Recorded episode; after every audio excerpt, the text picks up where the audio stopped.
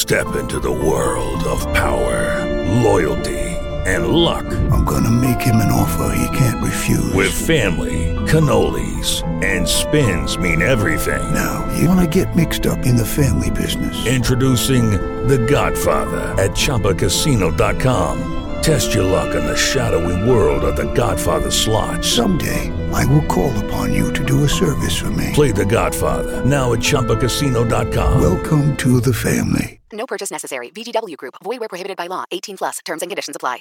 Hello, it is Ryan, and we could all use an extra bright spot in our day, couldn't we? Just to make up for things like sitting in traffic, doing the dishes, counting your steps, you know, all the mundane stuff. That is why I'm such a big fan of Chumba Casino. Chumba Casino has all your favorite social casino style games that you can play for free anytime, anywhere with daily bonuses. That should brighten your day a little. Actually, a lot. So sign up now at chumbacasino.com. That's chumbacasino.com. No purchase necessary. Group. Void were prohibited by law. See terms and conditions. 18 plus. Hello, it is Ryan, and we could all use an extra bright spot in our day, couldn't we? Just to make up for things like sitting in traffic, doing the dishes, counting your steps, you know, all the mundane stuff. That is why I'm such a big fan of Chumba Casino. Chumba Casino has all your favorite social casino style games that you can play for free anytime, anywhere with daily bonuses. That should brighten your day a little. Actually, a lot. So sign up now at chumbacasino.com. That's chumbacasino.com. No purchase necessary. VGW Group. Void were prohibited by law. See terms and conditions. 18 plus.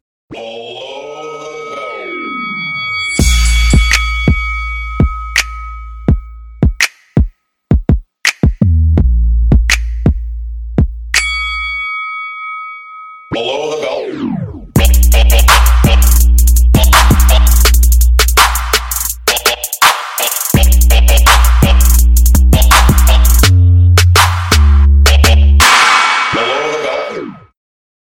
Hello, welcome back to Below the Belt. Uh, a special, I say a special, but just more regular podcast. uh, so it's great to have you back with us so soon after the last one. Um, Cal and I are here together today, just the two of us, um, to talk about uh, a documentary that we were very kindly given a, a sneak preview, a sneak screening of um, on Tommy the Duke Morrison.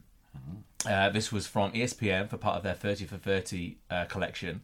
Um, and we've seen it. We're going to have a, a, a chat about it, a, a chat about Tommy and the times that he was boxing in, the times he was living in, also as well, because um, they're extremely interesting, and, and the documentary itself is, is fascinating. It really is. Um, so we're going to talk a little bit about that. We've got uh, a new feature coming up to, to share with you, which is exciting. Um, and we'll, whilst we're here, we will cover a few bits of the news bits that's gone on um, and what we've got coming up in the next uh, in the next couple of weeks, um, and then we'll go from there. So, Cal, let's let's go straight into it. I mean, Yeah. um, Tommy the Duke Morrison, like I said, we were very kindly given a, a sneak peek by ESPN, and um, I had very limited knowledge of of, of, of Tommy. Uh, it's slightly before my time, um, as as I'm sure you all know now. You know, I, I came to boxing quite late in, in my life, so I'm always kind of catching up when it comes to history and um, and stuff that shaped the game that, as we know it now.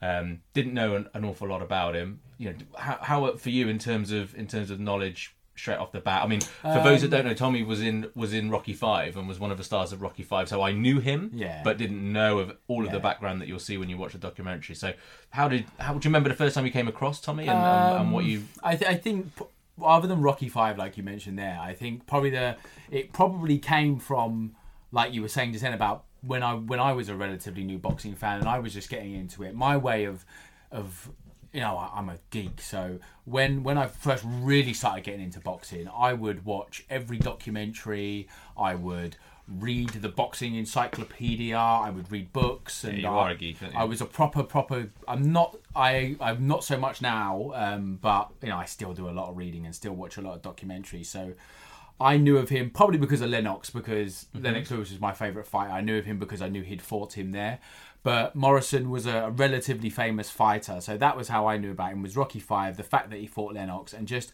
coming across him just from studying things Okay. you know just from reading and studying stuff you know So, uh, you know, for those who have not heard of, of, of Tommy the Duke Morrison, um, he was a he was a, an American heavyweight, a kind of that kind of typical all American. Yeah. All star, you know, Yeah. real badass, Yeah, um, blonde hair, blonde hair, blue good eyes, good looking, looking, yeah. Um, who was a heavyweight fighter coming out of, of Kansas City, Missouri. Um, was actually born in Arkansas in a small town there, and, and basically came from a very long line of of, of, of boxers um, with relative relative different success. He was the sixth generation um, of fighters on his father's side, uh, and he you know, was bent into it very young. He had a pair of boxing uh, boxing gloves tattooed on his arm at the age of ten. Ten years old By his mum. Yeah, like Can you imagine getting tattooed I by your mum? What I would your mum tattoo on your arm if Oh you gave her my- a choice? her face probably. My mum would just say, "You love mummy, the most beautiful mummy." She would ta- tattoo her own face on me. I think. I think my mum would say, "Be careful." On mine. It's what starts and ends every conversation I speak to her about these things. Um, so, like I said, he, he was he was born into this into this boxing family. Yeah. Um, uh, and like I said, was, was a heavyweight that became hit a bit of fame when when was actually cast in uh, Rocky Five. Yeah. Um, so without going too much in the documentary, because obviously we want you to enjoy it off your own, Yeah. um, off your own back. But um, he was spotted by uh, uh, Frank uh, Stallone. Yep. Yep. Yes. It is. Frank, isn't it? Um, You're right, yeah. yeah. So Frank Stallone, who who saw who saw him on, on one of ESPN's Yeah. fight nights. Yeah. So um, in those days, as it seems, you know, heavyweights were fighting a, a lot more regularly. I think I think Tommy had 19 fights that year with Yeah. uh, on ESPN and, and was seen there.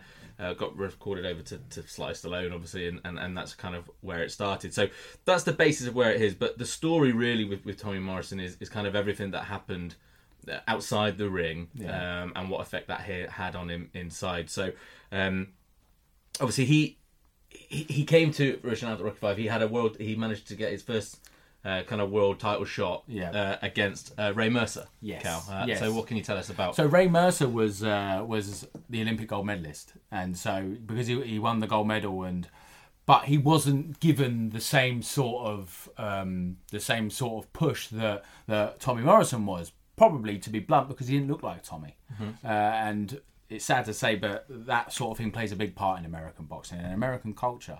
Um, he didn't get that that push that Tommy did, but he absolutely had the pedigree, uh, and it was the fight to see if Morrison was the real deal. I think the fight was very much about Morrison and not so much about Mercer. Everyone, it was all lined up for Morrison to win, um, and it was it was it was almost almost like a David Price kind of moment mm-hmm. where where he gassed. He gassed mm-hmm. after about five rounds, and then Ray Mercer took him out. The good thing about this documentary is all those things you forgot about his career or didn't already know about his career. It fills the gaps in for you. Yeah. I completely forgot that he beat George Foreman. It Yeah. completely, I completely forgot that he ends up beating George Foreman. Uh, this was at a time where the WBO was a relatively new sanction. yeah, body. talk to us about the heavyweight division at that time because So this, is- so was- this was this was the eight you know through, Yeah. through the eighties you know heavyweight division was was was particularly in America was Yeah. probably the best it's you know best it's ever been. Yeah, so it was late. It was this when he came to came to at his peak. It was when post Tyson's defeat to Buster Douglas. Yeah. and then you had Evander Holyfield as the champion. Him and Riddick Bowe were swapping fights, and Riddick Bowe was champion, but Riddick Bowe had a lot of discipline problems. And then you had Evander Holyfield as a great champion, but just not as charismatic or excite- as or, or exciting as a Mike Tyson or a Tommy Morrison. So I think the powers that be were looking for the next exciting champion, the next Mike Tyson, and people were hoping that it was going to be Tommy Morrison. And it didn't hurt the fact that, as we said before, blonde hair, blue Blonde. eyes, been in a film, very Yeah. marketable. So there was almost like this whole. They talk a lot in the documentary about the kind of great white hope, don't Yes. they, with, with, with Yes. Tommy Morrison in terms of obviously the heavyweight division being dominated by you know African Americans at that Yeah. time, and um, and you know they hadn't. That was something that got pinned on him in, from certain Yeah. you know areas of, of the culture and, and, and that type of thing. And um, so, like I said, it probably didn't help, didn't hurt, but the fact he looked the way he It's, looked. uh, But he had a very entertaining style, didn't he? I Yeah, mean, again, was. I'd not seen a huge amount of him, but you know, very Extremely fast hands. Yep. Very fast hands for a heavyweight. looks great and shape wise yeah, looks yeah. great. You know, looks more like, Like an, an Anthony athlete. Joshua Yeah. than you know than some or or maybe a Deontay Wilder, rather not quite as big, Rather than a Tyson Fury or Yeah. Luis Ortiz. exactly. or, Yeah, you looks know. looks the part. He looks well. like an athlete. Yeah. He's got fast hands, underrated boxing ability, and a fantastic left hook. And he could bang, and he and his knockouts were highlight reel knockouts every single time. Could you compare it to obviously not in terms of in terms of perhaps now, but almost if you know an Anthony Joshua of the American '80s heavyweight scene, you know, in the in the type of following that he got as a knockout artist. Is that fair? Yeah, I think that's fair. I think that's I think that's fair. Yeah, he had he had the push, and that's what Anthony Joshua had. He had the push as well. He absolutely had the push, and uh, sa- saying um, what we were saying before about about race and stuff. It's it, the Great White Hope thing is something that's been banded around since the early of 20th century when Jack Johnson was champion. They didn't want Jack Johnson to be champion, and they really wanted Jim Jeffries to come back and and take the title back from Jack Johnson, and that's where the term Great White Hope comes from. Comes from someone to beat Jack Johnson, who's one of my all-time favorite fighters, um, and and then Jerry Cooney came along. Jerry Cooney was the Great White Hope as well, and there's it's a tag that was leveled at fighters for a long, long time, uh, and and it was Great White Hope or Great White Dope as they mentioned in Yes. the- in, the documentary, and uh, it's uh, it's something that it seems to be very, very important in America. Um, not so much over here, no. thankfully. Yeah. Um, so uh, you were talking about that, that heavyweight scene at that time. Um, so he had uh, an opportunity, as we said, against against Ray Mercer, and and uh, and it, it didn't happen for him, um, and kind of had to stop and start and um, and, and kind of rebuild. Um, and I think the the kind of the story that you get through uh, through the documentary, I think, in terms of um, in terms of Tommy as a as a boxer um, and his boxing career, is a constant peaks and trough uh, Yeah. type of story. I mean, it's it's it's about wanting to learn lessons, then you know, and going, yeah, I've learned these lessons. This is Yeah, what I'm going to do. I'm going to do this differently. I'm going to do that differently. Um, a different setback would before him. It's like, right, okay, I'm going to start, get my head together, and, and Yeah. start again because um, part of part of the achievement for um, for the team around Tommy as he started to get bigger was was was just getting him to the ring. Yeah. So Tony Holden, who was his promoter for, for, for the entirety of his of his career, um, you know, said it's yeah, getting him in the ring, you know, before the fight was was the was the challenge, Yeah, that it? was the fight. The challenge just to get him there Yeah, because was- yeah. he'd become you know uh, everything that can affect a young good-looking lad who's a rock you know like a rock a movie Yeah, yeah, star yeah, rock star, um, right, yeah. and uh, you know being before we know, we all know the things it is you know drink money Oh, girls yeah. you know and this is the type of stuff that that, that Tommy then started to become em- em- embroiled in so without going into detail obviously because again we, we want you to be able to watch it and, and enjoy it for yourself um, I'm sure you can probably guess at what that type of thing comes in at, at 21 um, Cal I want you to talk about it as a wider effect in terms of boxing and what I think this documentary highlights with the with the outside kind of influences that ended up that ended up affecting Tommy It ended up costing him his life. yeah, I think it's fair exactly. to say. Um, do, do, is this is this something that boxing is more prevalent in boxing than perhaps any other sport? It is. It's. It's. Lately, I've been thinking about this a lot more because, um, like people like Adrian Broner, and you see, you know, Adrian Broner, and in in boxing, boxing has always has always attracted people from the from the inner cities, from the working class, um, and it always seems to be the same pattern. People they have a success, they work really hard, they get success, they get money, and then they they go off the tracks. And it's because, and the same lines always tried out is that they were never taught how to have money. They never had anybody around them. And I was, I, I'm thinking about this more and more lately, just because of Adrian Broner and people like that. And it's like there is so many cases of this type of thing happening to fighters that current fighters don't learn the lesson. Mm-hmm. It's something that really frustrates me. It's not like these guys don't know what happened to a Tommy Morrison, Yeah. to a Ray Robinson, to people that have had money and then a mm-hmm. uh, Joe Louis, people that have had money ended up skinned. Roy Jones? Roy Jones mm-hmm. ended up skinned. You know, there's so many there's so many different different tales of boxers that have had it all and then lost it all, but none of them learn the lesson, or at least at least the majority of them don't. These people that become stars. Yeah, I mean, they had, and, that, again, in in the film, it's talked about by you know, you know the, the, the people that were around him. And, you know, there would be times where you know, look, uh, they would they would have local in the areas that he was training in and living in at the time, where local kind of there was an area of town that was you know for the bars and for the drinking and. You know, they would get calls at you know two, three in the morning and say, "Look, you need to come and get your boy because he's passed out on the floor." You know, before the media gets any sniff of this or or, or anything like that. And Yeah. um, and that's you know you'd get a, you you you'd have him you'd have Tommy you know react to those and the next morning saying look yeah I'm going to sort something out you know I'm going to I'm going to change I'm going to turn this all around and, Yeah. and then the next two days later you know it's the same phone call so do you think Uh, you know, and, his promoters and his managers and stuff were talking about it. Do, you think there's a responsibility on promoters and people that are managing boxers who are not are not like normal people? Yeah, they're not, You know, do you think there's a responsibility of? I, I I know Eddie Hearn has talked about it in the past. It's something that he'd like to do in terms of of making sure that there is a like a pension scheme. yeah, almost, essentially. Uh, Is that something that is a responsibility that should come? I think so. I think it's it's it's interesting because did you watch the Counterpunch documentary? uh, I haven't yet, but Yeah. it's on my list. I watched that last week on Netflix, and uh, and uh, it was there was a young fighter, and he was like two and zero or something. He was Mm-hmm. now Haymon fighter, so he's obviously getting paid okay, but he was having to get like pocket money from his trainer, right. and it and and it made me feel like a little. Oh, hold on a minute. Uh, I find got confused. Counterpunch is the guy with the guy that keeps going through the Golden Glove, stays amateur for Yeah, the yeah, whole yeah, time. I have yeah, seen it, of course I yeah, have. yeah, sorry, and then there's the young kid, little B Hop. Yeah, just Little gets B-Hop. signed by Al He and- gets yeah. signed, gets signed by Al Haymon, and he's getting like pocket money from the trainer. It's a great watch, by the way. You should, you should really watch Yeah. it. It's fascinating, yeah. Yeah, it did you know boiled my piss a little bit, some of it, but Yeah. it was a good watch overall. You're right, um, but yeah, he was getting like pocket money from his trainer, and I felt mixed about. it. I was like, okay, that's sensible, so he doesn't spend it all because he was like, oh, I need to buy some sneakers. It was like, for who? Mm-hmm. Yeah. and it was like, oh, and he wouldn't say. So it was like, okay, this is sensible, but at the same time, that's his money. Mm.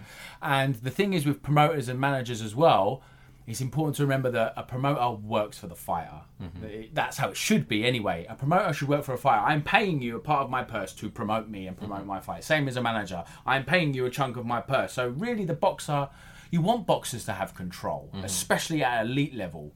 But I think I do think that there is a place for, especially in the early years, Mm.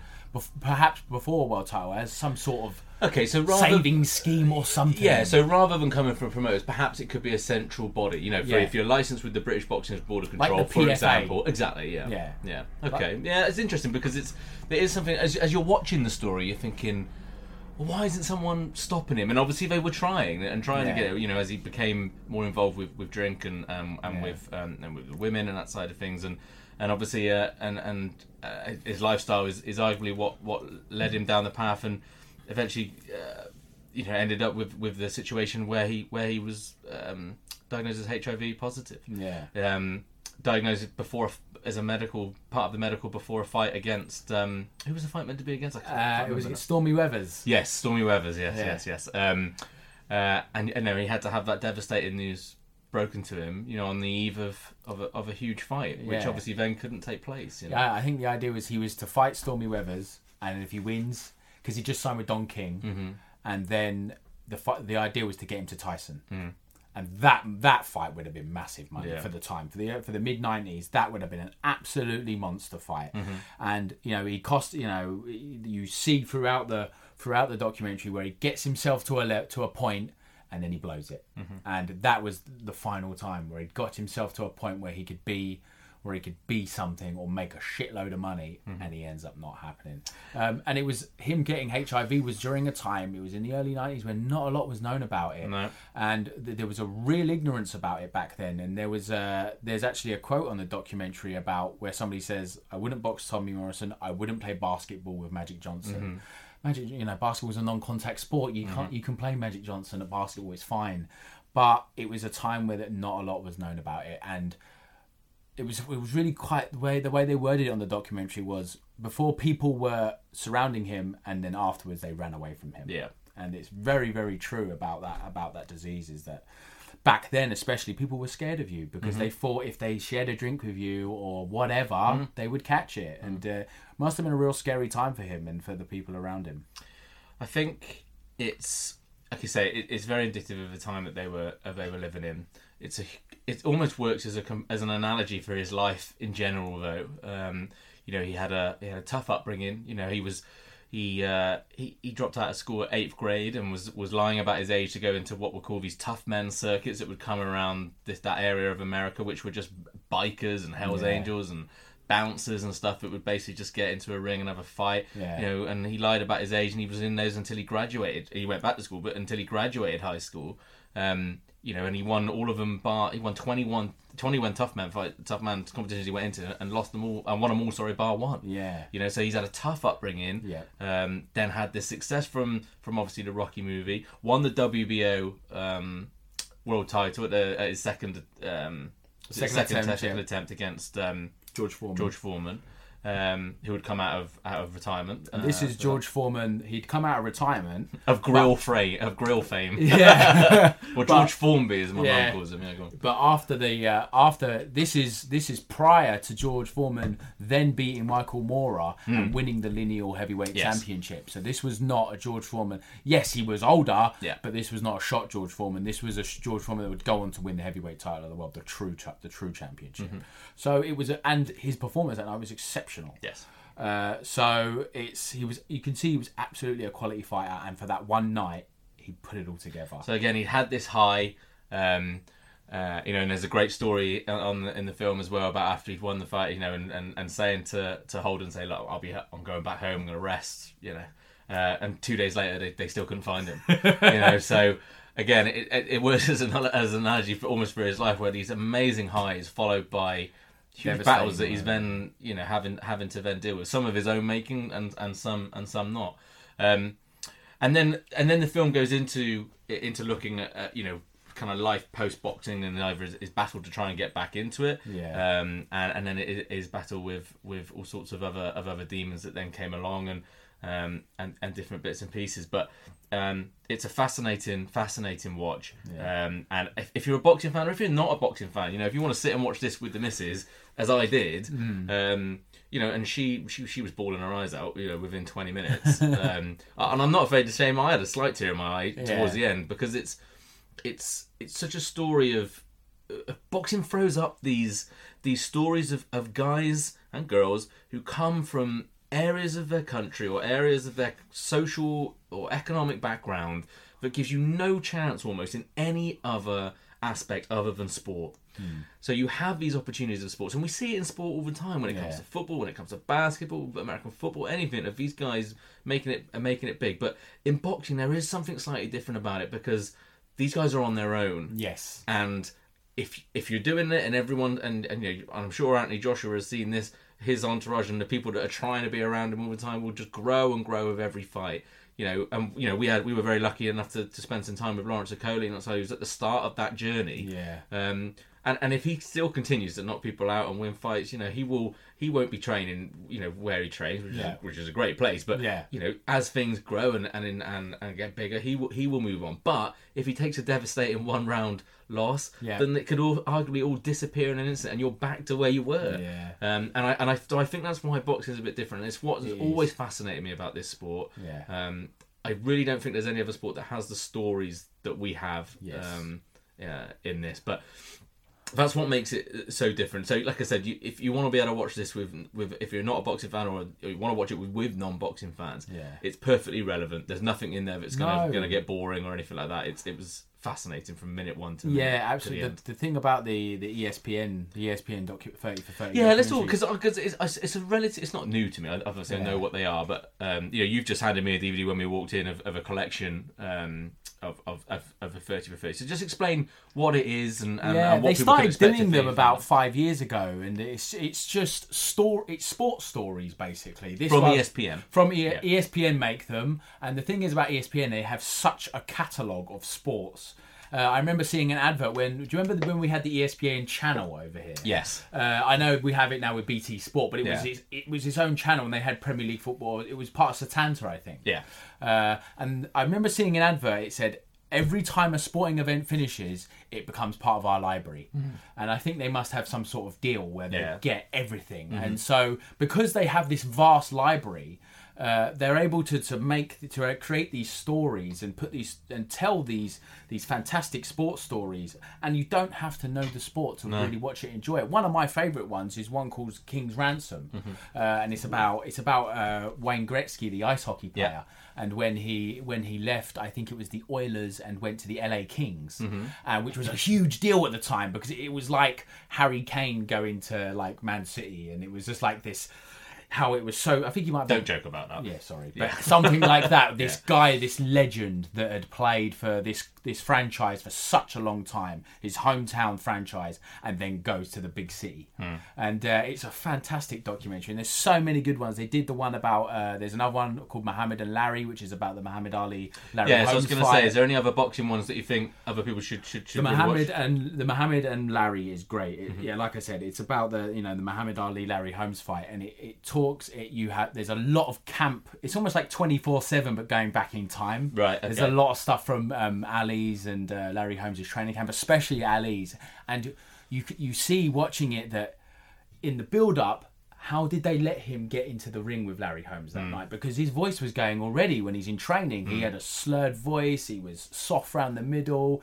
He was really slow when he was speaking, and and they. It's a great documentary. It tells a great story for of what is a really sad fight. The Ali collection, by the way, on, on that note, the Ali collection that you can get, uh, the ESPN Ali collection is, is kind of a, a is a kind of six box set of kind of his thirty for thirties on on on on six of his kind of best fights in inverted commas, um, which is great as well. Yeah. Um, it, which is worth watching. Um, so, like I said, would we won't talk too much longer about it because I think we've given it a Yeah. glowing review. As you can tell, we were very we were very impressed by it. Um, I watched it twice and I went yeah. bored. I watched it twice and I was just like, yeah, this is fucking great. Yeah, and, and I think, um, like I said, if, if you're interested in, in the nuances of, of, of this sport and and the nuances of of, of, of fame, really, at, at that time in the 1980s America, uh, where there was still a lot of change happening um, and a lot of a lot of stuff that needed to change. Um, uh, socially as well as as well as probably in boxing, um, then this is this is a great watch and, uh, and and you can get it. So where they can find it on there is on the ESPN app, I On the believe. ESPN Yeah, app, that's ready yeah. now. Uh, I think I think eventually it'll end up over here on BT Sports. On, Yeah. on the because they're all, all the thirty for thirties end up on there. But we'll we'll retweet uh, and we'll tweet once- out some of the, the links that we've that we've Yeah. been seeing and, and rest of it. And, and as far as I'm aware, it's available to, to watch through through particular channels now. Uh, Yes. And we, we will tweet that information out for you. And, and, and we really hope you enjoy it because because we really did. Um, okay, we're going to uh, introduce a new feature now. So what we're going to do to try and uh, keep things a little bit fresh and, and to add something uh, different for your listening pleasure and for our fun um, is uh, hopefully each time we each time we record we're going to ask uh, one of our contributors. Um, that might be one of us. Uh, it might be Flav, uh, who's been on the podcast before. It might be uh, Scott, uh, who who we did the Lawrence Okoli pod with, who who who works for Matchroom. Um, uh, Mark Butcher, obviously from from Boxing Monthly, and, and, and, and a few other people that we will add along. Chris Leaks, hopefully. Have we asked him yet or not yet? I've asked. Yeah, Oh, we've okay. asked him. We've been- I don't want him listening to this and thinking, shit, no, have no, yeah, no. Uh, he's working on some ideas as we speak. So we're going to ask these guys to kind of come up with. It might be a story. It might be something that they've Trivia. read. Yeah, it might be something they've read that they've boiled their piss a little bit. They want to get it off their chest. So something for you at half time to kind of have a listen to something a bit different, just to take away from our voices for that time. And um, and this week the first one up is Mark Butcher from from Boxing Monthly, our. Uh, our, our resident writer. Well, I say more than a writer; it's like an absolute encyclopedia Fucking of God. everything. Yeah, uh, and hopefully it won't be long until until uh, we'll actually get him back on the podcast. But in the meantime, you get to listen to this. I remember back in 1990, Boxing Monthly selected four young American heavyweights who might be giants and potential rivals to a rising Lennox Lewis. They were Riddick Bowe, Ray Mercer, Bruce Seldon, and Tommy the Duke Morrison. All four would go on to hold versions of the world heavyweight title, and it could also be said fell some way short of their true potential. Riddick Bowe was prodigiously gifted and a brilliant inside fighter, but lacked motivation. Ray Mercer had a fine jab and cast iron chin, but also a tendency to sleepwalk through the big fights. Bruce Seldon looked the part, but lacked the chin and championship heart. Yet Tommy Morrison was arguably the most flawed of them all. Morrison often partied before fights and loved the lifestyle. Girls, drinking weed, were all part of a good night out and morning after. The purported grandnephew of iconic Western movie star John Wayne, Morrison was a good old Oklahoma boy with the blonde locks, the looks, and a left hook to match. Starring alongside Sylvester Stallone in Rocky V, superstardom seemed all but guaranteed. The Duke was perceived as a modern great white hope in the heartlands of America, but had a tendency to self destruct when he seemed on the cusp of something big. Many of us can relate to that, and that's why Morrison remains a fan favourite today, four years after his death from HIV, a result of that party hard lifestyle. Morrison's horrific slow motion KO at the thudding fists of Ray Mercer will permanently be etched in the psyche, as well as his shock blowout against the modestly talented Michael Bentt. But Morrison was far more than that. He had underrated boxing skills, as exemplified by his unexpected boxing clinic against George Foreman that saw him claim the WBO heavyweight crown in 1993.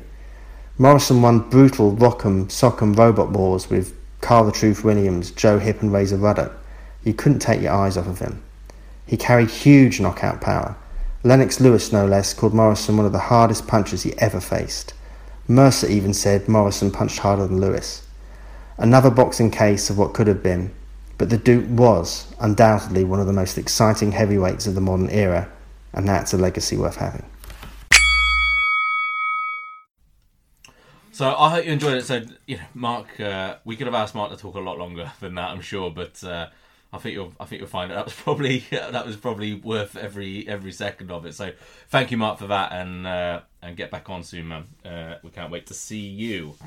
Uh, so, like I said, we've, we we talked about the Tommy Morrison documentary, and uh, uh, but we got a bit more time, and we're here, so we thought, fuck it, we're going to talk about some of the other bits and pieces that are going on. So, um, it was a big weekend of boxing, a lot Yeah, of it stuff going on. Yeah, it um, really, so, was. So let's um let's start in um over in the states. Yep. Uh, where Luke LA. Campbell, LA, sorry, yeah, and Luke Campbell narrowly lost to um to Jorge Linares.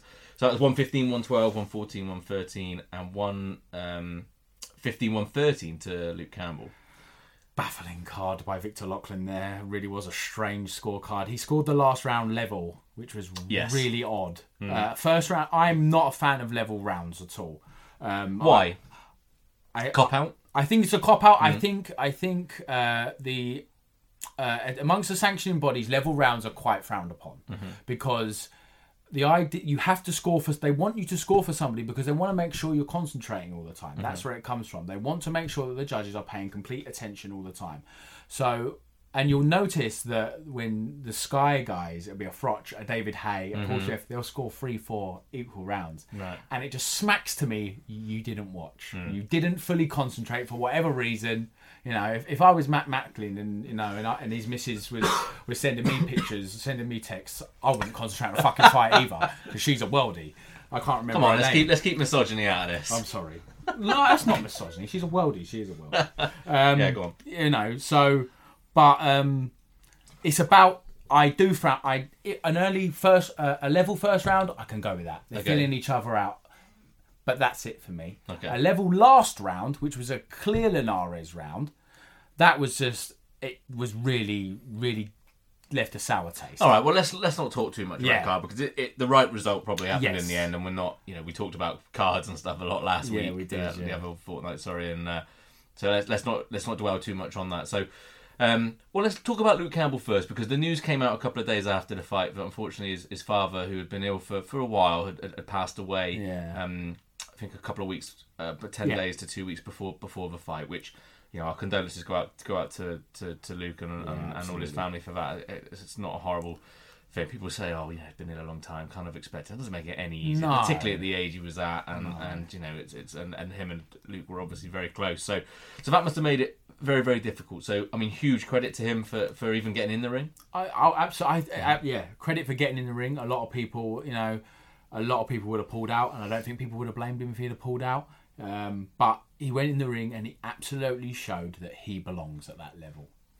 Yeah, well, it's interesting you see because we've we've had. Uh, I I think there's been a lot of discussion about Luke Campbell. Yeah. Um, some frustration where perhaps people thought, felt thought and felt that he should be further along by this time. Obviously, he lost to uh, had a defeat against uh, Mendy. Yeah. Um, which you know was a real sucker punch. Again, his uh, you know he had a lot of out I say off field, out of ring distractions Yeah. um, around those times, and, and, and, I'm, and I'm sure that he, you know, he's always said that he wanted that rematch again to be able to kind of right some wrongs. But I mean, I, I've, I said before the fight, and I've, you know, I can't remember what we talked about on the podcast. Um, You, I think you did say that. I, I said that it would be a lot closer than I thought people thought when this fight was announced. So I want to get some off my chest. When this fight was announced, there was a huge amount that you know the replies to, to Matchroom when it was tweeted or when it was Sky already. I can't remember who it was now. Yeah. Um, were this is ridiculous. It's going to be an absolute whitewash. He's going to get destroyed. He's going to get blown to bits. Uh, you know, outclassed in, in every sense and every possible word. and that just didn't happen. And I said I didn't think that would happen. Not I, one because I felt Luke Campbell is, is is better than perhaps we thought. It just hadn't been given the stage yet, and a lot of people always perform better on, on bigger stages. I think, um, but also I love I love Linares, but I'm not sure he's this absolute amazing world beater that perhaps we think. He's we've seen him go on the floor against Kevin Mitchell, Yeah. Come back fantastically. Yeah. We've seen him beat Anthony Crolla twice, which arguably Crolla was almost made for, for Linares. You know, Mm-hmm. you know, lack of not a great deal of movement. You know, it's it's it done well, but he did fantastically well. And obviously, um, who am I forgetting?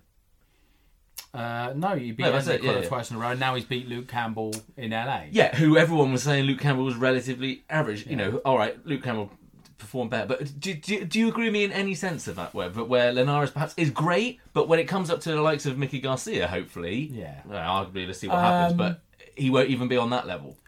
Mike, uh, we spoke about this in the group, Mm. and I'm just going to repeat myself to the people that obviously aren't privy to these conversations. Um, Jorge Linares, I think a lot of people are in love with his style. I'm in love with his style. I'm in love with his wife. If his well. face looked like a train wreck, Yes, if would, his he, face- would people like him as yeah, much? I think if yeah, if he, yeah, if his yeah, if his face is like a train, probably not. But I think people are in love with his face, and rightly so. But I think people are in love with his style. I mm-hmm. am. Mm-hmm. I'm in love. With, I love watching him as a fighter. He's a he's so fluid. Everything is so smooth and so fluid with him. Is he the best fighter in the world? No. Is he in my pound for pound top ten? No. But he's a fucking good fighter. Yeah. He, he's a free weight world champion. He he's done it with without a machine pushing him. He's been with good promoters. he's Absolutely, with yeah. Golden Boy now, mm. but he's not fighting at home every fight. He hasn't fought every fight in Venezuela. He's had mm-hmm. to travel every single time. I'm not. I'm, yeah, and I completely agree. I'm not trying to Yeah. take away from anything he's achieved. I think he's a wonderful fighter, and, and like I said, I was. I've been very lucky enough to be ringside twice to watch him at close quarters, and and and, and loved every minute of it. Well, I say every minute. I didn't love it against Crolla, but I can appreciate it and respect it. Um, and every punch looks like, even to the body, when he throws those combinations, he's so quick from body to head. Um, and everything, everything looks like, even when it lands, it looks like it's landed properly. Like you know, if, if, for anyone that has, has ever been in a ring, you, you know, you know when they're, you can Yeah. feel even even punches that that land and, and look look good don't always feel like it, feel like anything. But watching him, you think, I know I'd feel every single one of what of what he'd done, of what of what he's landed on. Yep. Um, and Everything for purpose. Canelo's Yeah. like that too. Absolutely. And, and Golovkin, but Canelo especially, everything he punches with purpose and it looks like it hurts. Mm-hmm. And that's Linares too. He's not he's not the hardest puncher, he's not the fastest, but he's a pure boxer. Mm-hmm. And that's that's why people love him. And I think he's a quality, quality fighter. Campbell, like I said, he showed he absolutely belongs. I think I think what's a poll we did a poll about um, who would win between Campbell and Crolla. Hmm. I think it was the wrong poll. The right poll is Campbell and Terry Flanagan. Um, yes, Who would? Uh, that's a close fight. Who would you pick, Al? if Terry Flanagan fought Luke Campbell in Liver- in Manchester, or maybe you know, yeah, in Manchester, because Flanagan ain't going to sell it out anyway.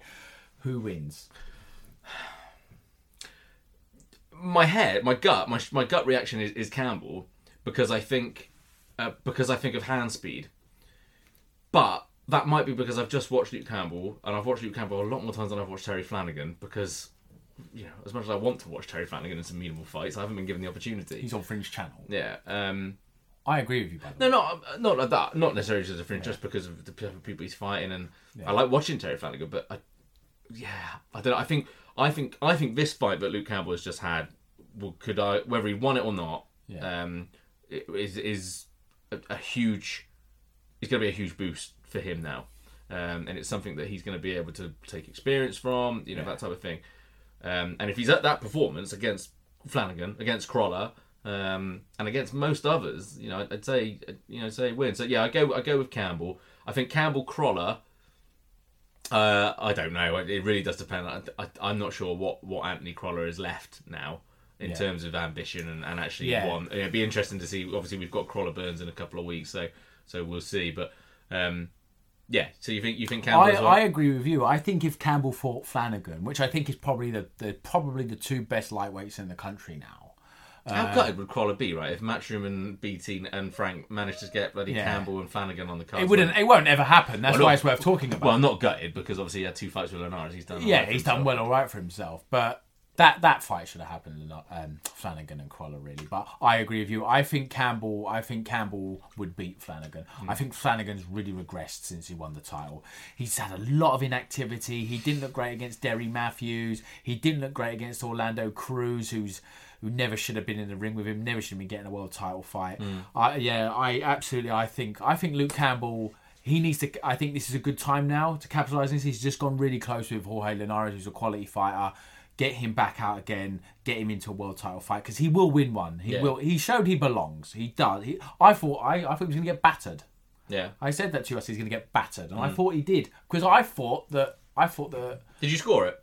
I thought 115, 112. I thought that was right. Hmm. I thought Linares winning 115, 112. The thing, what Campbell did wrong is he started really slow. Yeah. He started And really slow, and then the knockdown. He's five rounds down. After four rounds, he's five points down. Yeah. And then he won most of the middle rounds, but Linares came out like a champ and just Yeah. won the champ. That's why they're called the championship rounds. Mm. He came out like a champ, won the championship rounds, and got the got the W. And like I said, although the scorecards were close, you know, yeah, 115, 112 you had to go, but you know, it was a 114, 113, and obviously we, we, we talked about the Victor Loughlin card. Um, uh, you know, you got to be wrestling a championship away from someone, and, and you know, even if he hadn't have had the knockdown, Yeah. I still, I still, I still wouldn't have had it for, for Campbell personally. But you know, speaking of, of you know, of, of things needing to be ripped away uh, Yeah. from them to kind of secure a result, Yeah. um, what we saw on YouTube pay per view, yeah, uh, which I bought. yeah, I did buy it. You're a better man than Uh, me. uh, I bought it in in Spain. I was in Spain trying to buy it, and it was telling me I had to have a Spanish tax number to be able to buy it. So I had to, to go around the house a bit, but I got there in the end. Um, What was the stream like? perfect, Yeah, absolutely perfect. just like watching a TV. yeah, absolutely perfect. No the- lag. No, I thought the production was great. I thought um, they they done it well. You know, we had it, It Steedman and Barry Jones, wasn't yeah, it? and, and then had Jim Rosenthal. Jim Rosenthal with with um, with Richie Woodall and. Uh, was Amir Khan, yeah, wasn't yeah, it? yeah, Yeah. He is everywhere at the minute. Um, other than in a boxing ring, yeah. Uh, which is where it should be. yeah, well, should he? No, John, I agree with you. You should fuck, you should retire. I said he should retire. you after- did. You said after the Canelo, fight. yeah. yeah. I don't know. I'm inclined to agree with you now. Yeah. Shit will get off the pot, mate. You I'm know. bored of him now. Yeah. Oh, no, I agree with you. I just I'll always watch him. no, I, lo- I, I when he first I was a huge fan of Khan. I was a massive fan of Khan. And when he won the title against Kotelnik, I was like wicked. It was such a good performance. Zab Judah, Yeah. wicked, and that was his peak. I Judah. have enjoyed watching him get beat from pure Yeah. entertainment. Yeah. side, but I've enjoyed watching him get beat more. It was since since he since he lost to Danny Garcia. That's when it went. He lost the he lost to uh, Peter Lamont Peterson, and I mm. felt sorry for him because I thought he got jobbed that night. Mm. But then he lost to Danny Garcia, and since then, and I spoke about this on a pod before, and people that have listened to all of them will, will have heard me say this. He's chased the money. He's tried to shortcut his way to a legacy. Mm. He's tried to have a couple of have an easy fight. And then fight a, an elite guy, a Yeah. Canelo, a, a Pacquiao, a Mayweather. He tried to just skip his way to it instead of earning it. When if he'd have done the Brook thing much earlier, then he would have had a stepping stone to do what And he really wanted to do. yeah. the earlier that fight happens, the better chance Khan would have had. Hmm. You know that, that he would have been a, a better chance he would have had. But the more it went on, it was like the more it was like Brooks going to smash into bits. Even now, and Brooks Brooks bought. Do you know what? It should happen now because I was talking to a mate at work, Yeah. and I don't mind seeing two shot fighters have a row. No. I, I I get pissed off if I see a fresh guy fighting a shot guy. Yeah. But two shot fighters, fucking have it. Well, at the other end of the scale, just to Yeah. get back on topic, the other end of the scale of two young uh, and fresh heavyweights. Yeah. uh, we saw on YouTube pay per view was Hughie Fury and um, and Joseph Parker. Did you score it? I did score it. What did you score it? I scored it Parker by two. Yeah, I was about that. I scored it. I was tweeting from below the belt, but I was watching a not bought stream, so it wasn't. It wasn't the best. Yeah. Um, but I scored it a draw. But I think I think it is what you like. I think it's what you like. But I think uh, it's kind of like if you put a gun to my head, I'm going to say Parker. Yeah. Parker was just forced the fight and was more aggressive, especially in the early rounds. I think those early rounds, which could have swung it. Do you think? Do you? It looked very obvious to me from Peter Fury, who I have a huge amount of respect for. Yeah. Um, you know, we know, you know, the Furies are a family are are a kind of marmite to a lot of people. Um, I love them. I love them as well. I think yeah. they're great. I think, you know, you know, you, I can sit and I can sit and listen to Peter all day because Yes. he's very knowledgeable. He's relatively reserved. Well, not in the press in the conference. in a Fury Fury yeah, exactly. You know, because you look at John yeah. Fury, for example, who is the complete opposite. Yeah, he'll um, shirt off at a and, and obviously Tyson, who is you know all over the shop. Bless him. Yeah. Um, yeah, it looks huge. Yeah. Oh, bless So him. bad. He'll never fight again. it's he will never shame. fight again. It's such a shame. He at, that, at his peak, Tyson beats Anthony Joshua ten times out of ten. I tried to have this conversation with my with a, with a family member right in the car yesterday who just was like, I don't, you know, not a massive boxing fan, Yeah. but just couldn't understand. I'm trying to explain why, and uh, and the more I explained, the more the more sad I felt that we wouldn't have it. But anyway, um, yeah, you know, so uh, it struck to me that, that Peter Fury, who's who I respect an awful lot, he had the game plan from Hughie Fury was almost the same as what Tyson's game plan was against Vlad. Oh, okay. Yeah, you know, in terms of Yeah. boxing, Yeah. back foot, Yep. uh, and ended a jab, Yeah. throw the right hand when when needed. But you're gonna you're gonna you're gonna move him around. You're gonna make him follow you, Yeah. um, and you're gonna you know, pop off jabs, pop off jabs, use your footwork, and, and go from there. And I thought in terms of that type of performance, I thought Hughie did fantastic. He's a 23. Yes. 23 year old. I thought in, the, ma- the maturity in that performance, I thought was very good. I just think it's the wrong performance to be to be going out against Parker because it does make Parker look the aggressor. It makes him look like he's the one trying to win the fight. And you know, as much as they they, they you know Mick Hennessy was furious with, with the judges after and said about you know said he was putting in an appeal and said they should be struck off and all the rest of it. You know, it, it's it is what you like with that type of thing. You've what you've done is give two massively contrasting styles, and you've given the judges a decision to make. The thing was in the in the early rounds, it was he was popping jags, but they weren't snapping your head back jabs. And and I said I, I tweeted uh, after the fight. This was Hughie Fury's the fight of his life. This was the moment for him. This was where he could become world champion. Inverted commas. This is where he become world champion, and this is this was his moment. And he boxed like it was an exhibition. He boxed like he he the thing, the difference between him and Tyson is Tyson Fury could find find a way to different ways to win. He can outbox you on the back foot, but like the Steve Cunningham fight, he will get inside and get dirty and rough you up, and you saw none of that from Hughie. Does it show that they were very that they were no matter what they said or, or what we've really seen from Parker that they were nervous about power? Uh, what from Parker? Yeah, Uh, no, I, f- I because think why, they- why why wouldn't you then go? You know what? Particularly in the later rounds. I mean, I, I can't remember. I can't remember. I'd had a bit to drink, but I can't remember. I can't remember Peter Fury going, it, you know, in the corner towards the end saying, "Look, you've got to throw more right hands." I think he said it He afterwards. did say it. He did but- say it. Okay. He said it in between rounds. You need to throw more right hands, and he absolutely did need to throw more right hands. He kept throwing jabs, and it was, and when he did throw the right hand, it was landing, and it was nice. Because he landed a couple of nice uppercuts, didn't he? Yeah. A nice little combination uppercut, which I thought was quite nice. but he just didn't do it enough. Hmm. It was just really frustrating, and yeah, what he needed was like a Manny Steward against Lennox Lewis against Tyson, a slap round the face, and go fucking get rid of this guy. Hmm. Yeah. and it, he absolutely needed one of those conversations in you know around round eight, round nine. It's like right. You've moved him around. Let's start working him a bit now. Let's start working his body over. Let's start getting in and start. And I just don't, you know. I just don't think he's that kind of fighter. No. I just don't think he is. I think he's a nice boxer. Yeah. I think potentially he could win a version of the title, but if I, I think if I was put money on, it, I put on money that he will not win the title. I think Mick Hennessy afterwards, um, you know, he, he was livid, and I think what he was his argument was, you know, what's happened, what's happened to boxing, what's happened to being able to. He was saying. All, all of you know the majority of Parker's punches were you know being blocked on the arms and stuff, and that shouldn't be being scored. So what he was saying, what's happened to the art of boxing, where Fury's moving him around, popping him with jabs, not getting hit, or blocking everything on arms and, and, and elbows and um, and with gloves and that type of stuff. So, so I you know I wasn't worried. You know he, he I'm a I'm a promoter. I'm I'm so I'm naturally looking to see if my guy's Yeah. hurt because you know he's practically family. You know, Yeah. um, I'm and I didn't and I didn't see that. You know, stuff was getting blocked on arms and gloves. So any sympathy for that argument at all? Not really. No. You've got. I, I don't like that whole thing. You've got to wrestle it from the champion. I don't like that. If you win more rounds than the other guy, you win in the fight. That's all that matters to me. But you've got. He didn't show that. He just wasn't aggressive enough. He just wasn't aggressive enough. He was just. But on that point of you know, About for, us- for- for- no, So no. in terms of when stuff, in terms of scoring, if stuff is being blocked and yeah, that's not. stuff, We spoke about this on the last Yeah. Mm-hmm. on the last pod, and I said about effective aggression, and, that, and that if it's if it's not landing, it's not effective, and you have to score defense too. But you have to talk about what's coming back the other way, Mm-hmm. and there wasn't enough coming back the other way from Fury, and that was the main problem. It wasn't so much that Fu- Parker wasn't landing; it was that Fury wasn't either. So obviously, I think what what added to it, and again, we don't want to talk about scorecards too much, but part of what it was was so when they when they were doing the score, let's talk about it this way. So when they were announcing it, Yeah, so they had 114, 114, and I thought, okay, fine. I can That was from that. that. was from the Brit. That was from uh, Terry O'Connell. Uh, no, Terry O'Connor had it 118, 110. Oh, oh, was it? Oh, okay. Ignore me. Sorry, sorry, sorry.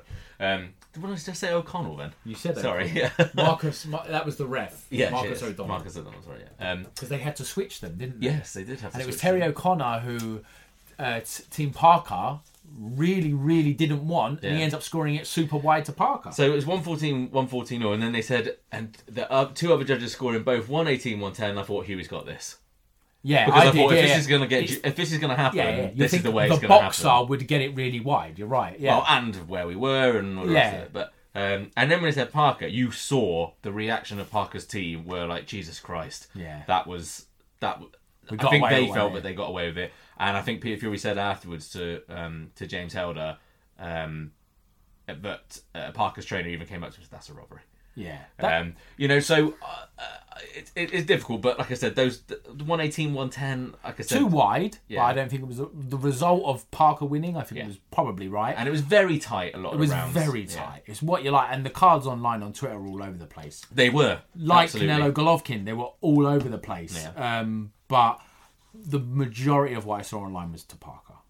So am I a hypocrite because I thought 118, 110, I thought, oh, close trying to go either way Yeah. for, on this compared to what I said last week with Canelo Golovkin where I said it was a disgrace. Yes. Yeah.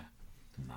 Because I, cause, I- 'cause I thought No, that this- myself, was like, how can I justify it? This was really this was much harder to score than Canelo Golovkin. Much Mm. Yeah. harder.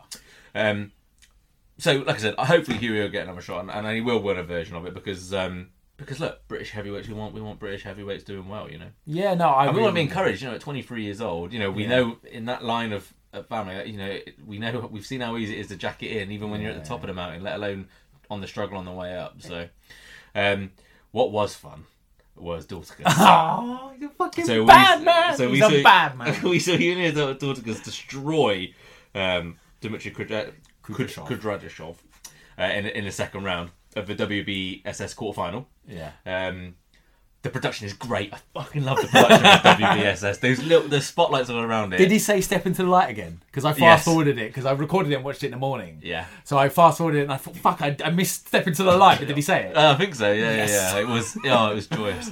Um, but yeah, It's great. It is really good production value. it's doing really well. They're doing really well and the said, fights are really good. for for us, for us, for, for, for boxing fans like this, this this is great. It won't make hardly any ripples in, in any of round the fight. I mean, Groves Eubank might, you know, Yeah. that type of stuff, and you know, but and maybe a Anna Smith or Groves Eubank kind of final. Nothing in the cruiserweights is going to make any ripples over here in terms of a casual No. market. But it's great to be able No. to have these fights, isn't it? No, it's wicked. The, the cruiserweight it is great for the boxing fan Hmm. um, to have these fights, and especially over here that it's on the ITV box office channel, which Yeah. Is channel four nine three, and they're gonna, most of them are going to be free except Yeah. for the ones that are involving British fighters, which Yeah. makes absolute sense.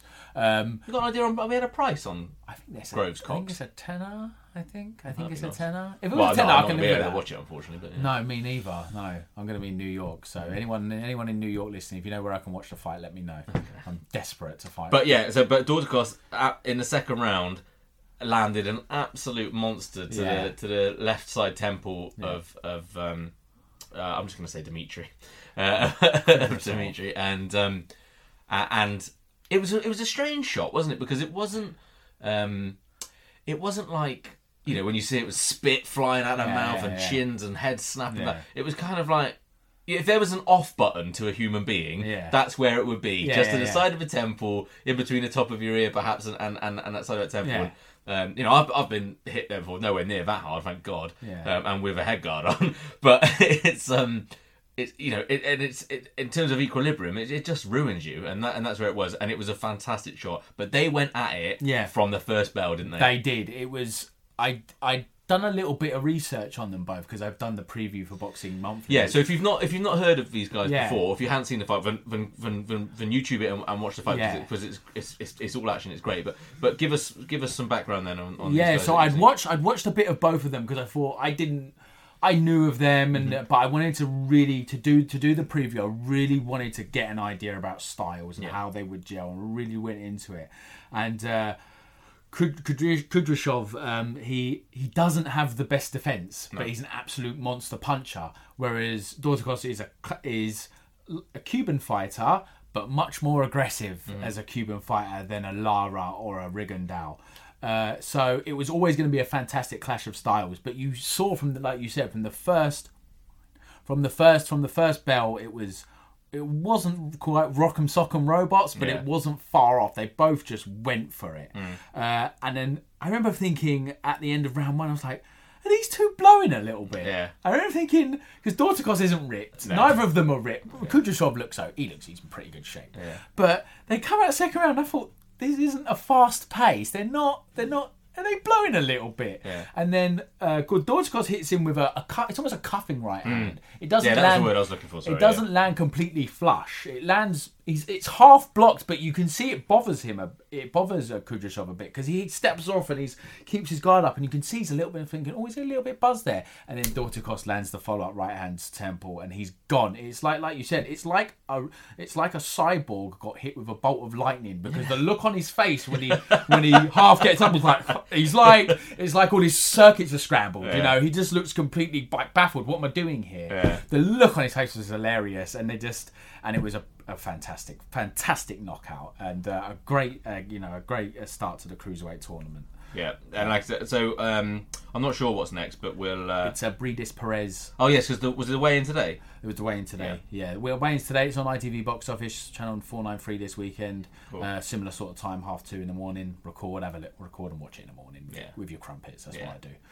Um, so yeah, no, that's going to be great. That's going to be a really good fight. It'll be interesting to see what Mike Perez looks like at cruiserweight. Yes. Because he was I one of the uh, I saw Mike Perez box in Prizefighter as a heavyweight.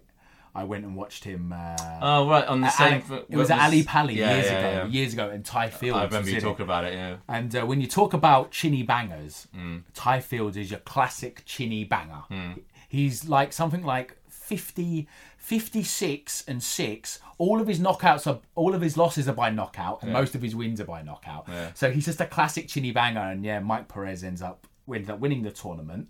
He was really aggressive and really, uh, really. Um, a breath of fresh air for the heavyweight division. He just kind of went off the boil a bit. He lost to Povetkin, but Yeah. Povetkin was, you know, probably he's based over here, isn't he? He's been based in Ireland for a while. Mm. Yeah. He's from Cuba as well. But he's been based in based in Ireland for quite a long time. So we have an interest in him over Was he here. with Ricky? Was he with Ricky Hatton at one point? I think he was. Yeah, I think he might have been uh, promotionally. know. Yeah. yeah, I think he was. Hmm. Yeah, um, yeah. But he, he won prize fighter and he never really picked up. He had some fights in America. I think he drew with Bryant Jennings and uh, he had the unfortunate fight with the guy that ended up in the coma. I can't remember. Yeah. His, he had a really long name. I can't pronounce Yeah. it.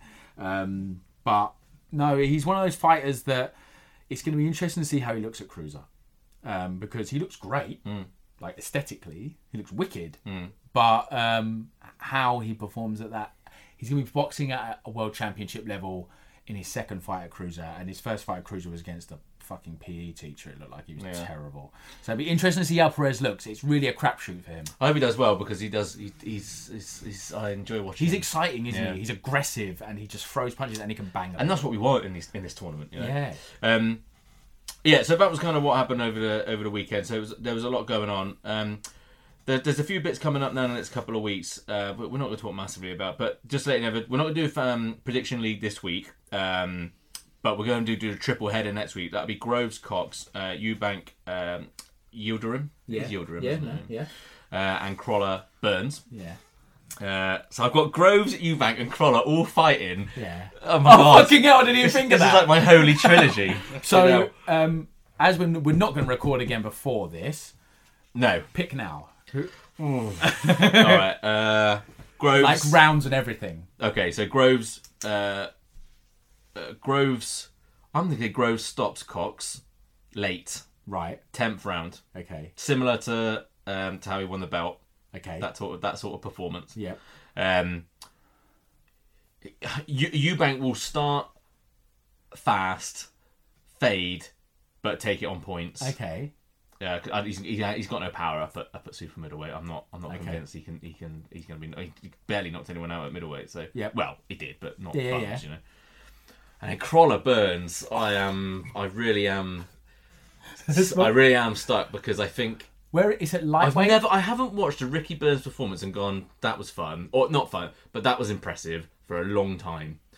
Even when he won, when he won the belt, his latest belt. Um, No, that was no. You're right. The Rocco. yeah, against the I mean, the Rocco was no, he never place. should have been in a world title fight. That guy. So it was hard to kind of judge. Whereas I think Crolla has just been in the ring with an, with. An elite or quality. Well, you said he was shit a minute. Oh no, right, well, I'll, I'll say elite now. I'm talking about Crolla. Um, you know, an elite fighter. But, you know, two in, in gone 12 rounds with, with these two guys. I I think Crolla's coming in the back of it with better I think- preparation and better kind of recent recent um, experience. So I'll go Crolla. I'll go Crolla points. Yeah, I'm okay. I'm going to do this in reverse order because we're talking about Crolla now. I think Crolla is the fresher of Mm-hmm. the two. I think Burns has been a shot fighter since the Crawford fight. Yeah, and I'm not sure what Peters, uh, what um, uh, Sims? what Sims can can. No, he's not really going to make do, him better. yeah. Uh, I, I don't. Maybe not completely shot. He's not James Toney shot, but he's not. But in saying that, what could Gallagher do with, with Crolla now? Really? No, no, it's nothing really. I, no, he's not. It's just about you're getting them in shape to a point. You get them to a point, and then it's just about getting them in shape. Mm. Kind of like what Frampton said. We was talking about this a couple of weeks ago. Frampton said, Hold it. on a minute. Is this all on the same weekend? Yeah, Is it really?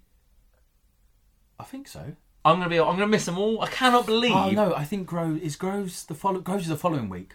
I, Groves is on the remember. 14th. I know I missed Groves. Eubank, sorry, Eubank and Crolla's on the same week. Groves is on the following week. Yeah. So Well, that's we're the- is that the seventh of October? Yeah, Yeah. We'll check. Sorry, this is No, this it is is- a it is- no, it is, air, it's but fine, yeah, it's fine. Yeah. Fucking hell, I can't believe these three are the rest of it. This is this is like my wet dream. Yeah. My free. If they all lose, if they if they all lose, then I'm not I'm not doing this anymore. To be f- to be fair, if if Groves and Eubank lost, I'd be fucking devastated. That would be shit. For, for you know, talking about the the, the um, you know the WBSS, that that's the tournament terrible, would be yeah. terrible. because Cox has got no name value at No. all. Yildirim is uh, you know a good fighter, but he again no name value. Yeah. um, I, yeah, but Crolla Groves, Sorry, I. Mm. agree with you. I pick Crolla probably by a decision. It's in Manchester, isn't it? Yeah. uh, and it's at his weight, and I think he's the fresher, so I think he wins that. Uh, Eubank, I think it's going to be like every Eubank fight. I think he's going to jump all over him, smash him all over the ring, but he won't be able to stop him because he can't punch hard enough. Mm. Yeah. But he'll win a wide decision, or maybe stop him late, ref will jump in, kind of thing. One of those. Uh, and then Groves, I think Groves batters Cox. I think he stops in at about four rounds. Ugh. Yeah, I think. He, I'd love to. I just think. I just think. Um, I get more more scared with every George fight because he's, not the same as it was. You No, know, he's not. from DeGale. You're right. Um, He does. It's like it's a about- different fight, so it, it relies on styles. Yeah. and you know I like Jamie Cox. Yeah. Um, and I and I and I think he's got a lot to give moving forward. I think this is of say a bit too early, but, but you know they they know each other well. They shared you know they shared rooms when they were you know not for GB but for England. You know they were they they've shared different weights, but Yeah. they were sharing they shared rooms, so they know each other. And, and Groves wouldn't have picked him if you know he, he's going to be confident. I think I think the weight I, I think I think the weight will be a will be an issue for Cox, um, and I think you know George George Ball's down, but he's looking great. I mean, I've seen saw a few clips of him this morning, you know, a bit interviewed and stuff. He looks fresh, he looks bright eyed. You know, Yeah. this is the motivation he wanted. The belt, He's- you know. he seems like he seems like a different Happy person. again. He, he what he said about um, Shane McGuigan after the when he won the world title. He said, "I'm humble enough to admit that McGuigan makes me a better person. Yeah. he makes me a better fighter." And I think he's happier. I think he's content with himself. I think he's more confident than he's ever been. I think he's more sure of himself than he's ever been. Uh, we saw Jamie Cox up close in Sheffield. I don't know if you remember Yeah. Al when he boxed Lewis Taylor.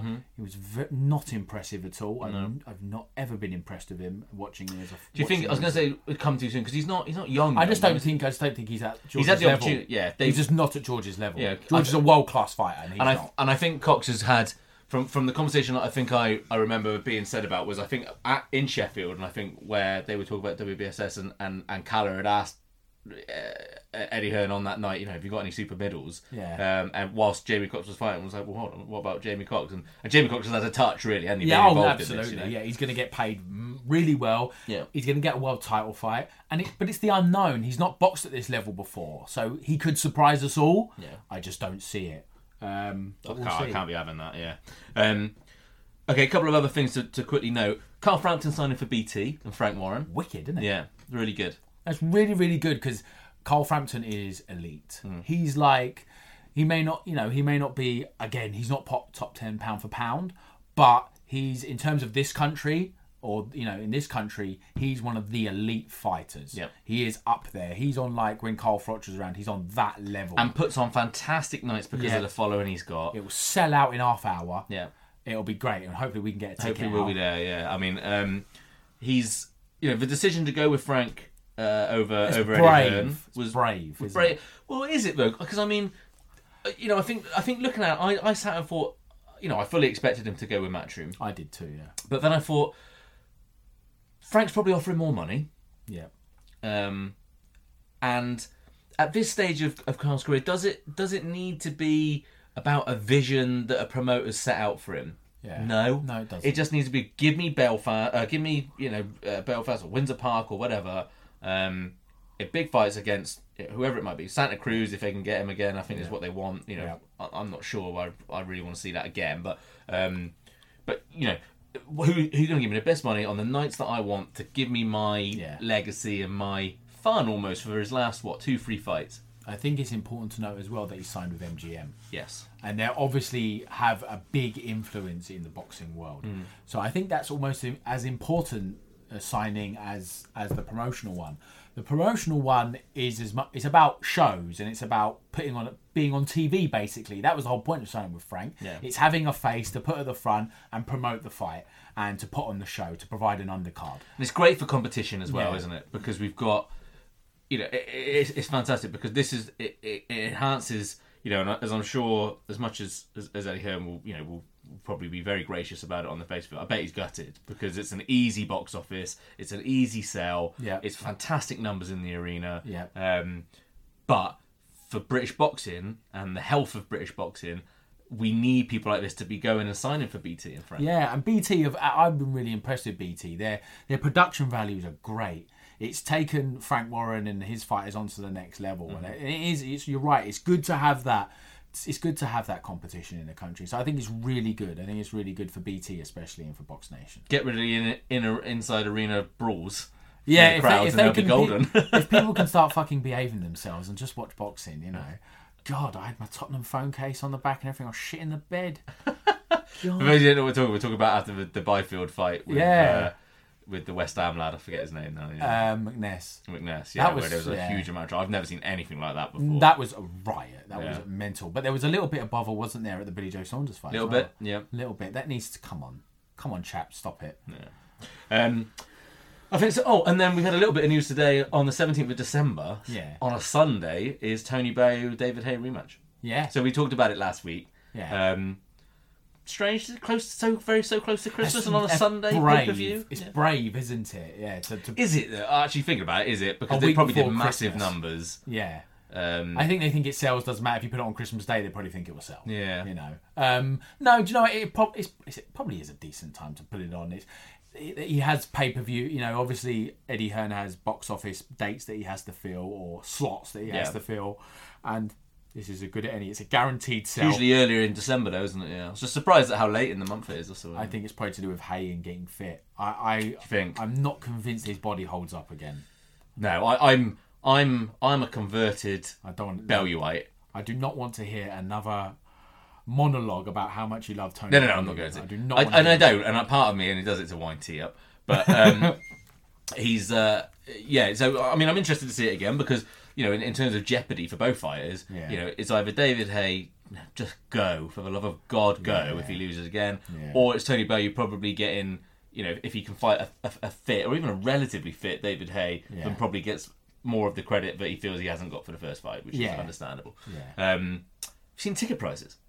I, s- I looked at VIP because I knew you wouldn't go if it wasn't VIP and they were grand. Well, I wouldn't go. To, it was I, grand, two grand, four. I don't know want people thinking I only go for VIP. I don't. It's true. I just, yeah, but I just like to be close. I like to be close. No, It's I agree with you. No, I absolutely agree with you. It's it is nice to be. How much close. different was it in Sheffield No, it was. I was talk, I was talking about it at work today. I was telling them about Sheffield, and it was great not only to be close and watch everything close, Yeah. but it was good to mingle with the other boxing monthly guys. I don't get to see them much. That and it, and well. and also, you know, we've we've we've spent eighty quid for Joshua. fucking- yeah, to sit in the nosebleed. Yeah, exactly. Yeah, and no, was shit. And yeah, and I no. swore to myself, never again am I sitting that far up. But anyway, um, yeah, but ticket prices are big. So really, no matter what, no matter what you say about Haye, excuse me, what you say about, about David Haye, he's the one driving those ticket prices. Oh, I yeah. think Inner Ringside started at a grand and went up to three grand. Yeah. You know, there's no forty quid option. No. um, just go straight to 60, 80 and, and above.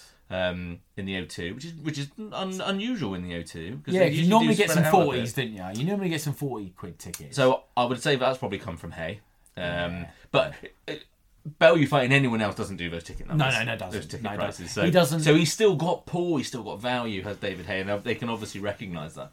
Absolutely, and there's a great story there Hmm. from the first fight because I still believe if the Achilles hadn't gone, he'd have beat Bellew. Hmm. Maybe not knocked him out, maybe knocked him out late, but I, f- I thought he was outboxing Bellew comfortably. He had a wild first round. I thought he was awful in the I still haven't round. watched it. I can't bring myself to watch it for some reason. Because But you much- love Bellew. Because as much as I like Bellew, Yeah. um, I don't know. It was weird. Some part of me says like, oh, sake, It's- imagine it's- what he was like afterwards. But On the know, night, it was, he like humble, amazing. yeah. On the night, it was absolutely amazing, just because of the drama, Hmm. and that's what's going to set up the rematch. Is that we've had this, we have this unknown now. If Haye's 100, percent can he do it? Yeah. I don't think he'll ever be 100 percent ever again. Um, rumours about his knees now. I just don't. Yeah, I just think his body just can't hold up anymore. Well, let's see. I hope, yeah, for the But fight. we'll. For the fight, you know, let's We hope. will- let's hope he's as fit as he can possibly be. Yeah. Uh, anything else? Not really. No, not really. Well, uh, thank you for listening. Thanks for uh, continuing to download. Um, review us on iTunes. Yes, that would be fantastic. That'd be wonderful. I, I had a little read of some of them. You know, oh, I haven't read them yet. so bloody nice. Oh, were they nice ones? They're so they? bloody nice. Did know. anyone mention me? No. Yeah. No, they were just. Do you know what one of them said? Start doing it a bit more often, you bastards. Oh, okay. Well, that's nice. Well, that's the plan. We're trying our best. We're busy, man. It's busy, busy. Um, yeah, so follow us on Twitter at below the belt underscore Facebook page, facebook.com forward slash B2B pod. Uh, you'll put the prediction league out at some point, just a standard. I will make do this. That I will do it. and uh, we will tweet about that. And if you want to get your friends involved with Prediction League, just because you've missed one or two doesn't matter. Um, you know, get get back involved. All you, of- all you got to do is get a draw, and you'll be top of the league. So, um, so yeah, get as many people in as we can. We've got a really nice number this year, but as many people as, as we can. It always makes it a bit more fun, a bit more, a bit more of a competition. So that's that's great. Um, uh, so like I said, we're, and we're gonna we're gonna let you go, and we'll hopefully be back in a, in a couple of weeks. We're gonna close with a with a quote that came from the Tommy Morrison documentary that we thought was was very very apt of, of perhaps why we why we love this sport and why uh, it throws up the stories that it does and, and the stories in which you can watch when you um, when you watch the ESPN 30 by 30 documentary on Tommy the Duke Morrison.